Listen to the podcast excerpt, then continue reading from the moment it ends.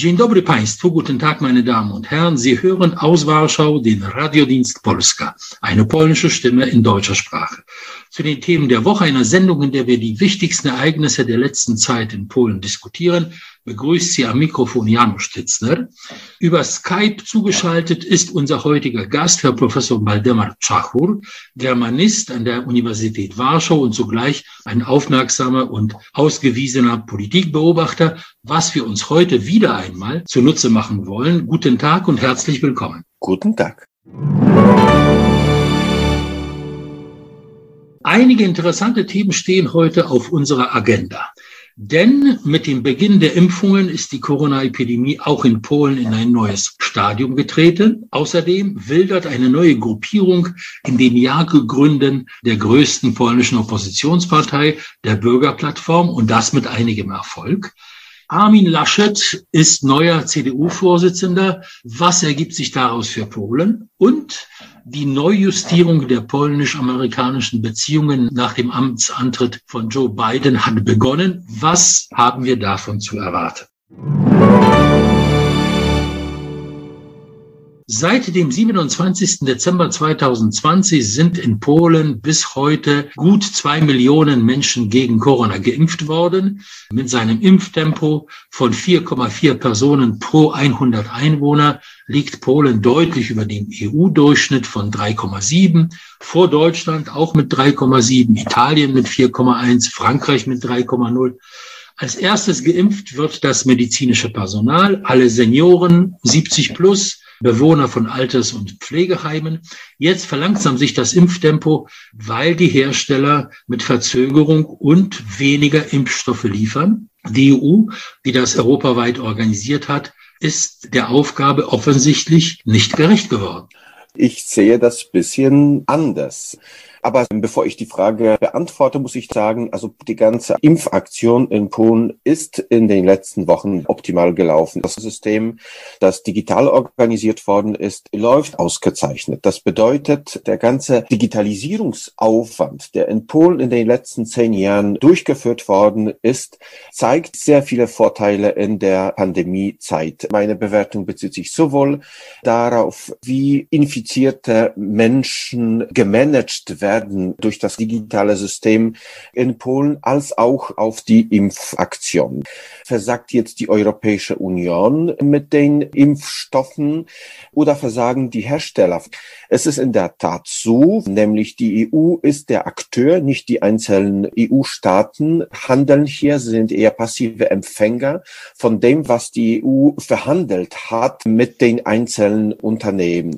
Das Problem ist, dass einige Firmen es nicht geschafft haben, die Impfungen in diesem Ausmaß zu produzieren, wie es zwischen den Firmen und der EU und dann später zwischen der EU und den einzelnen EU-Staaten verhandelt worden ist. Dadurch ist es in der Tat zu einer Verlangsamung der Impfung gekommen. Aber aus meiner Sicht würde ich hier die Verlangsamung nicht nur die EU verantwortlich machen, sondern auch die Unternehmen. Ursula von der Leyen hat ja selbstkritisch festgestellt, dass sie wohl das Problem unterschätzt haben. Israel, USA, Island und Großbritannien, die nicht in der EU sind, sind in der Lage gewesen, die Hersteller zu zwingen, ihren Verpflichtungen nachzukommen, genügend und in Zeit zu liefern. Die Europäische Union hat es nicht vermocht.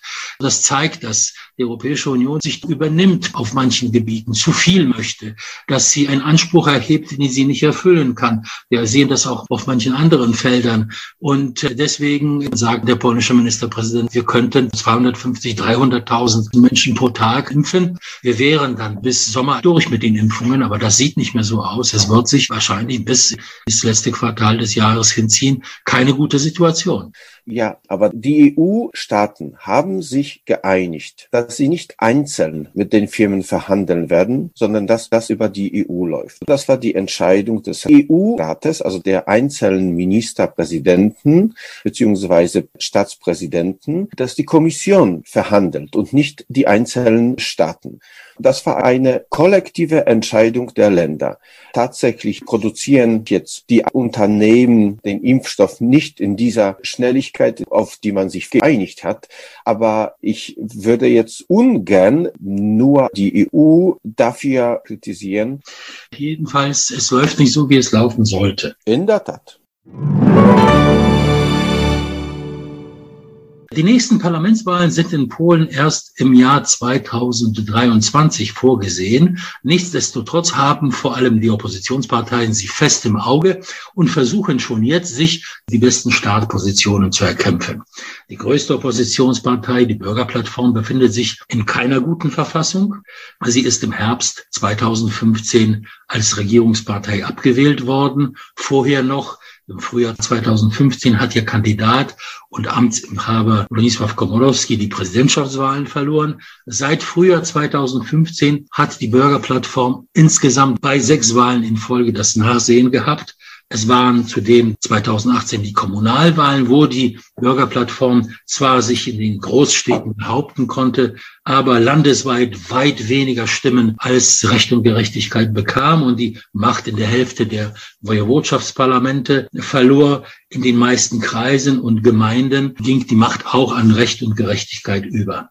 Dann kam die verheerende Niederlage bei den Europawahlen im Frühjahr 2019 und bei den Parlamentswahlen im Herbst 2019 ebenfalls, wo die Bürgerplattform zwar eine hauchdünne Mehrheit mit allen anderen Oppositionsparteien im Senat, also in der oberen Kammer des Parlaments erkämpfen konnte, aber eigentlich hat das an den Machtverhältnissen und an der Möglichkeit, die Politik zu beeinflussen, so gut wie gar nichts geändert. Schlussendlich verlor auch der Kandidat der Bürgerplattform die Präsidentschaftswahlen im Jahre 2020. Das Programm der Bürgerplattform, so definiert sie sich selbst, ist totale Opposition zu sein und der, so scheint es, einzige Programmpunkt ist, Recht und Gerechtigkeit muss weg ein ganzheitliches, überzeugendes Gegenkonzept, wie sich Polen entwickeln soll. Was will man in der Sozialpolitik machen, konkret in der Wirtschaftspolitik, in der Außenpolitik, in der Verteidigungspolitik, hat die Bürgerplattform bis heute nicht vorgelegt, obwohl sie das immer wieder uns verspricht. Am Sonntag, dem 7. Februar, veranstaltete die Bürgerplattform einen virtuellen Parteikongress, bei dem ihre beiden Führungspolitiker, Boris Budka, der Vorsitzende, und Rafał Trzaskowski, der Stellvertreter und zugleich zugleich Stadtpräsident von Warschau, leider außer vagen Versprechungen an der Macht, alles besser zu machen als Recht und Gerechtigkeit, nur noch mit dem Konzept der sogenannten Koalition 267 gekommen sind. 267, das sind drei Fünftel der Stimmen im polnischen Parlament. Und wer diese Stimmen erkämpft, der kann auch das Veto des polnischen Staatspräsidenten niederstimmen, hat also praktisch die Fülle der Macht im Staat. Und die Bürgerplattform, da sie ja weiß, dass sie die Macht alleine nicht erlangen kann bei Wahlen, versucht die anderen Oppositionsparteien in einen Block zu organisieren, damit man diese drei Fünftel Mehrheit erkämpft. Das ist das Programm, das am letzten Sonntag vorgelegt wurde. Die Oppositionsparteien, vor allem die Linke, die Bauernpartei, fühlten sich überrumpelt, weil sie sagten, mit uns hat das niemand vereinbart und es gab sehr viel Kritik.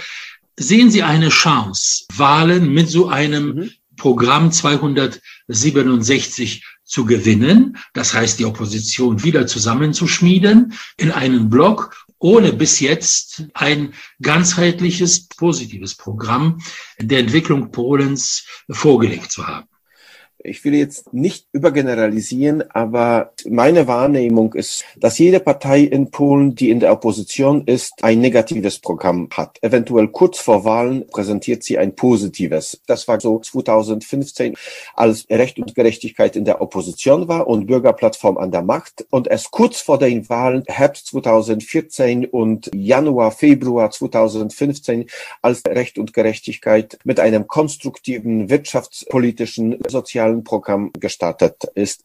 Jetzt haben wir die nächsten Parlamentswahlen erst in drei Jahren. Von daher war das Programm, was auf diesem Online-Parteitag vorgestellt worden ist, dünn und oberflächlich. Keine Frage. Aber nicht das ist das Problem. Weil, wie gesagt, das ist erst der Anfang. Das Problem ist, dass die Bürgerplattform möchte jetzt den kleineren Parteien in der Opposition beweisen, dass sie der wichtigste Spieler der Opposition ist, ohne dies mit den kleineren abgesprochen zu haben. Das macht die Bürgerplattform zu einer arroganten Partei für die Bauernpartei, für die Linke. Die Bürgerplattform hat nicht verstanden, hat nicht genug gelernt, hat politische Dialogfähigkeit verlernt. Das ist die wichtigste Schwäche der Bürgerplattform und dieses Parteitages. Und das ist der Auftakt. Mit dem Auftakt signalisiert man die Regeln, die Rahmenbedingungen den anderen Parteien. Das ist kein guter Start für die Zusammenarbeit.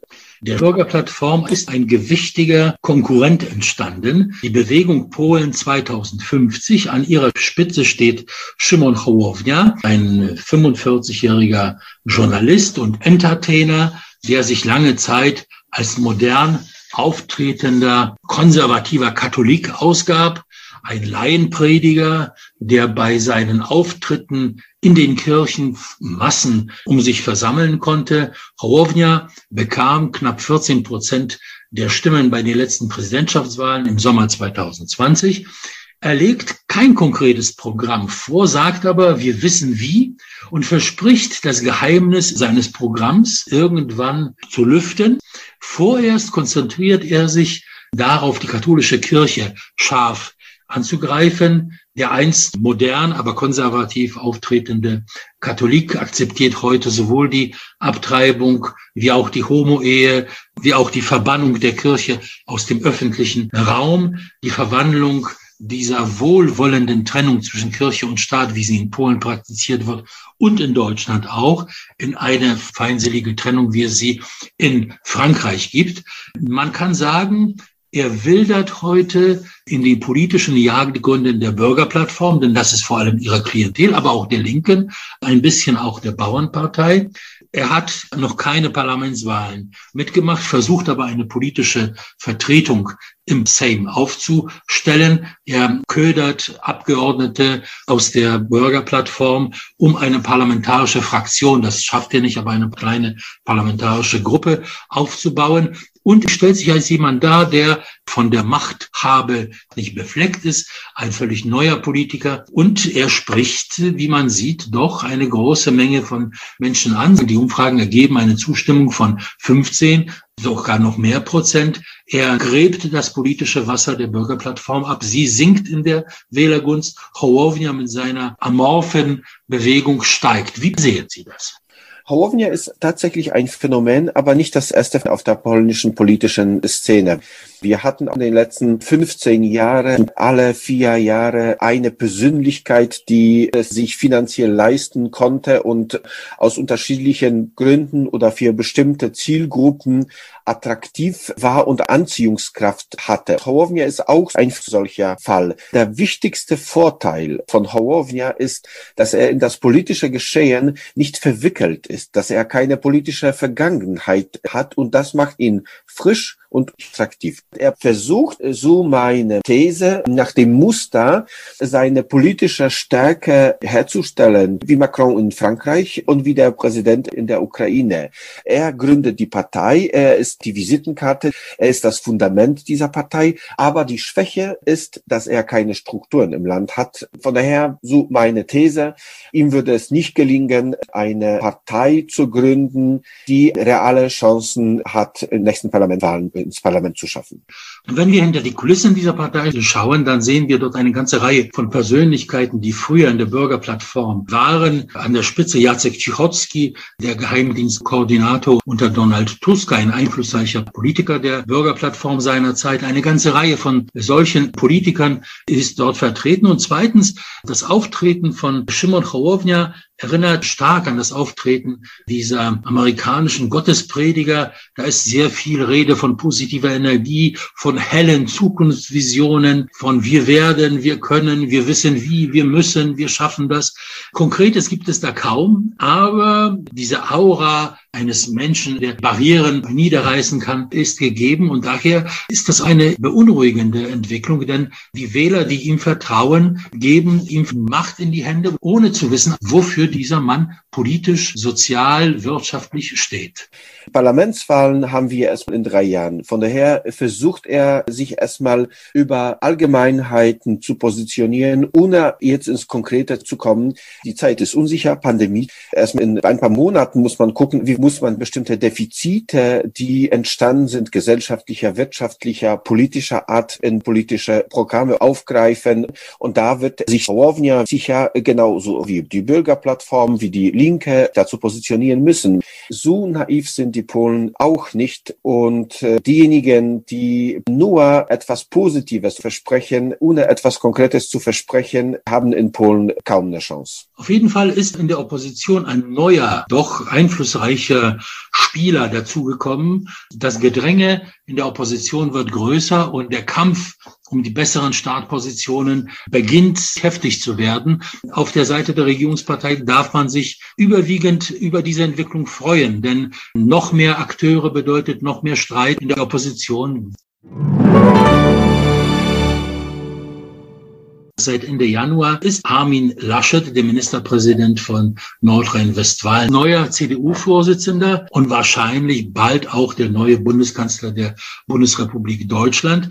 Dieser lange Auswahlprozess in der CDU wurde in Polen mit Aufmerksamkeit beobachtet. Die Unterschiede zwischen den Kandidaten waren nicht sehr groß und es bedurfte von den politischen Kommentatoren schon einer großen Fähigkeit auseinanderzunehmen, was sind die Unterschiede in den Programmen der drei Kandidaten, die da äh, aufgetreten sind. Nun ist es Laschet geworden. Was können wir, was sollen wir in Polen von diesem neuen führenden deutschen Politiker erwarten?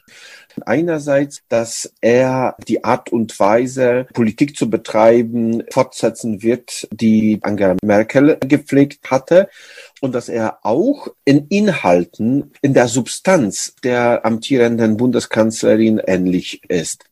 Und dass er nicht zu kritisch Russland gegenüber ist. Ja, die Russlandpolitik ist eigentlich der Angelpunkt um den sich die Beurteilung von Armin Laschet dreht. Wir sehen Angela Merkel, aber auch er sind ja Politiker, die einerseits Russland auf jeden Fall kritisieren, wegen der Annexion der Krim, wegen der Menschenrechtsverletzungen, der Unterdrückung der Opposition. Es sind ja mittlerweile in Putins Amtszeit unzählige Oppositionelle entweder ermordet worden auf offener Straße oder vergiftet worden. Der letzte Fall Nawalny ist an aller Munde noch.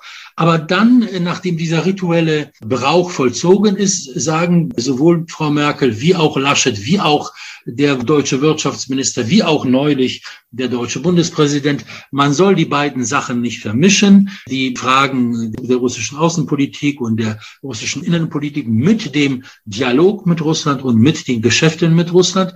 Im Grunde ist es eine Politik, die Russland einen Freibrief gibt. Man fragt sich, was müsste Russland noch machen? Also die Krim ist annektiert. Ein Flugzeug mit 250 Passagieren ist abgeschossen worden. Nachweislich von einer russischen Rakete, von einer russischen Einheit. Die Opposition wird auf brutalste unterdrückt. Die Gegner werden ermordet, auch im Tiergarten in Berlin, dieser Mord an dem Tschetschenen. Es passieren diese ganzen Vorfälle und die deutsche Politik sagt, äh, ja, wir wissen das, wir verurteilen das, aber wir machen Geschäfte mit Russland so gut es geht weiter. Und für diese Politik scheint auch Armin Laschet einzustehen. Er hatte ein Interview für den polnischen Dienst der Deutschen Welle, da sprach er sehr viel Positives über Johannes Paul II. und über die Verdienste der Solidarność. Aber das ist auch so ein Ritual, das wir ständig hören. Teilen Sie die Meinung, dass wir mit diesem CDU-Vorsitzenden und wahrscheinlich auch dem zukünftigen Bundeskanzler in der sich verschärfenden Situation in Russland und wachsenden Aggressivität Russlands mit Deutschland ein gewichtiges Problem haben werden? Ich teile Ihre Position vollkommen. Spitzenpolitiker in Deutschland waren immer für Sanktionen gegen Russland nach dem Krimkrieg. Aber wirtschaftlicher Austausch ist wichtig und Nord Stream ist ein wirtschaftliches und nicht politisches Projekt. So haben die Spitzenpolitiker aus Deutschland immer argumentiert. Und diese Argumentation ist nicht überzeugend. Ich frage mich nur, warum sich die Situation in Deutschland so entwickelt. Es ist keine Überraschung für uns dass die deutsche Außenpolitik andere Schwerpunkte setzt als die polnische, dass in der deutschen Wahrnehmung das Russlandsbild andere anders ist als in Polen. Da spielen unterschiedliche Erfahrungen äh, eine sehr wichtige Rolle. Problematisch ist, dass bisher war die Trennlinie in der deutschen politischen Szene relativ deutlich, nämlich die SPD hatte größere Neigung zu Russland, die CDU, CSU weniger Neigung zu Russland. Angela Merkel, die aus der DDR kam, hatte viel Sensibilität für die polnische politische Position gegenüber Russland. Dies wird geschwächt und das ist tatsächlich das Problem. Versagt hier die polnische Diplomatie, die polnische Außenpolitik, dass Deutschland, die Bundeskanzlerin und ihr Nachfolger jetzt nicht diese Position vertritt. Man fragt sich, was müsste die polnische Diplomatie noch machen? Die Interessen Deutschlands in Russland sind groß. Man denkt, Dort kann man die großen Geschäfte machen. In Nordrhein-Westfalen, dem Bundesland von Armin Laschet, gibt es ja eine ganze Reihe von Unternehmen, die viel in Russland investiert haben. Und Nord Stream 2 ist ein Projekt, das viel Geld verschlungen hat.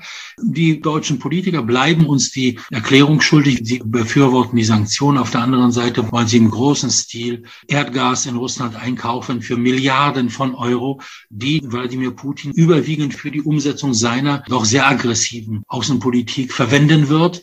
Das ist alles ein Widerspruch, dem die deutsche Politik keine Erklärung gibt, aber das stört sie auch nicht. Sie macht sehr stur weiter und versucht Nord Stream 2 und viele andere wirtschaftliche Projekte durchzudrücken.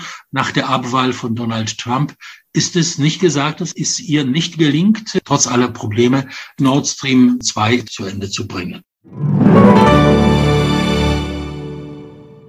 Stichwort USA, Stichwort Donald Trump. Unsere Beziehungen mit den USA sind sehr wichtig. Nun hat der Wechsel stattgefunden. Joe Biden hat das Amt des amerikanischen Staatspräsidenten angetreten. Die Opposition in Polen hat äh, einige Zeit lang sehr gejubelt in der Hoffnung, Joe Biden wird die polnische nationalkonservative Regierung und den Staatspräsidenten maßregeln wegen der engen Beziehungen zu Donald Trump. Sie haben dieses Zeitfenster genutzt, um für Polen sehr viel Positives in Amerika herauszuschlagen. Das ist ihnen gelungen. Ihnen das zum Vorwurf zu machen, wäre völlig fehl am Platze. Nichtsdestotrotz, solche Stimmen gab es. Mittlerweile beginnt die Neujustierung, denn es geht hier nicht um eine Neugestaltung, aber auf jeden Fall eine Neujustierung des Verhältnisses. Die Sicherheitsberater des polnischen Staatspräsidenten Paweł Soloch und Krzysztof Sterski haben ein langes Telefongespräch geführt mit dem Sicherheitsberater von Joe Biden, Jack Sullivan. Im Kommuniqué hieß es, die Vereinigten Staaten belegen eigentlich all die Positionen, die sie bis jetzt belegt haben, sowohl was die Präsenz der amerikanischen Armee hier in Polen angeht, wie auch Nord Stream 2, wie auch die Zusammenarbeit innerhalb dieses Drei-Meeres-Programms, Baltikum, Adria, Schwarzes Meer, die Staaten dazwischen versuchen, wirtschaftlich und was die Infrastruktur angeht, besser zu kooperieren. Auch die Energiezusammenarbeit. Polen bezieht ja Flüssiggas aus den Vereinigten Staaten. Die Amerikaner wollen hier Atomkraftwerke bauen. Das heißt, es gibt gewichtige amerikanische Interessen, die, wie sich nach dem ersten Gespräch das anhört, die Amerikaner weiterhin verfolgen wollen. Nichtsdestotrotz der Versuch von Joe Biden, sich mit Deutschland gut zu stellen nach der Trump-Zeit, könnte hier zu einigen Widersprüchen führen. Wir im Vergleich zu Deutschland in Polen sind sehr stark Amerika orientiert. Und ich denke, es kommt nicht zu gravierenden Veränderungen in der polnischen Amerikapolitik. Oder vielleicht, Entschuldigung, eher in der amerikanischen Polenpolitik. Ja, genau, aber in der amerikanischen Polenpolitik kommt es doch zu stärkeren Veränderungen, weil amerikanische Politik andere Ziele verfolgen wird. Also Polen bleibt für Amerika dann wichtig, wenn sie ihre Interessen realisieren können. Und wie gesagt, in der Einführung, es gibt genug Bereiche, in denen Amerika Ziele realisiert, wirtschaftlicher, sicherheitspolitischer Art und in denen Bereichen bleibt Polen für Amerika wichtig. Aber auf der Skala der Wichtigkeit der Länder, die für Amerika im mitteleuropäischen Raum von besonderer Relevanz sind, wird Polen diese Rolle nicht mehr haben. In der letzten Woche, es kam zu einem Gespräch zwischen Bundeskanzlerin Merkel und dem neuen US-Präsidenten Biden. Ein solches Gespräch zwischen dem polnischen Präsidenten und dem US-Präsidenten wird in den nächsten Wochen noch nicht stattfinden und das wissen wir.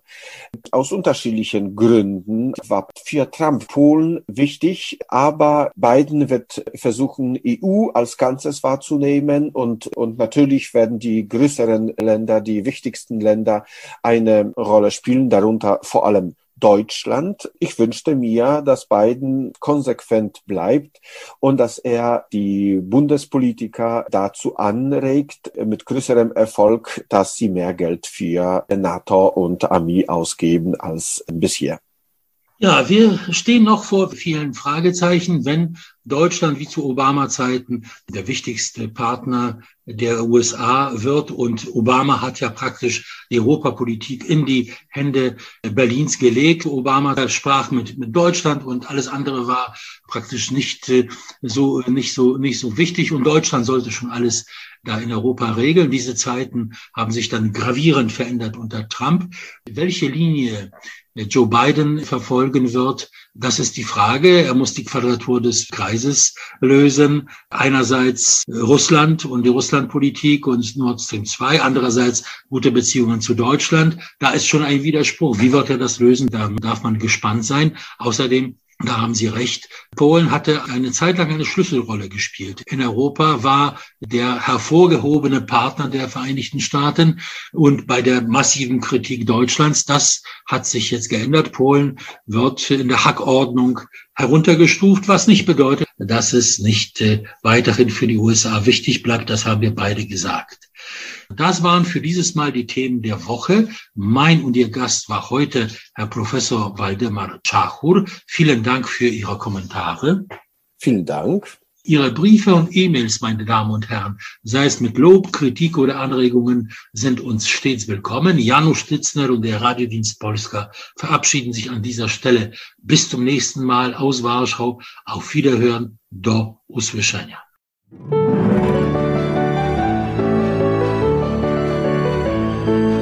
Radiodienst Polska aus Polen über Polen.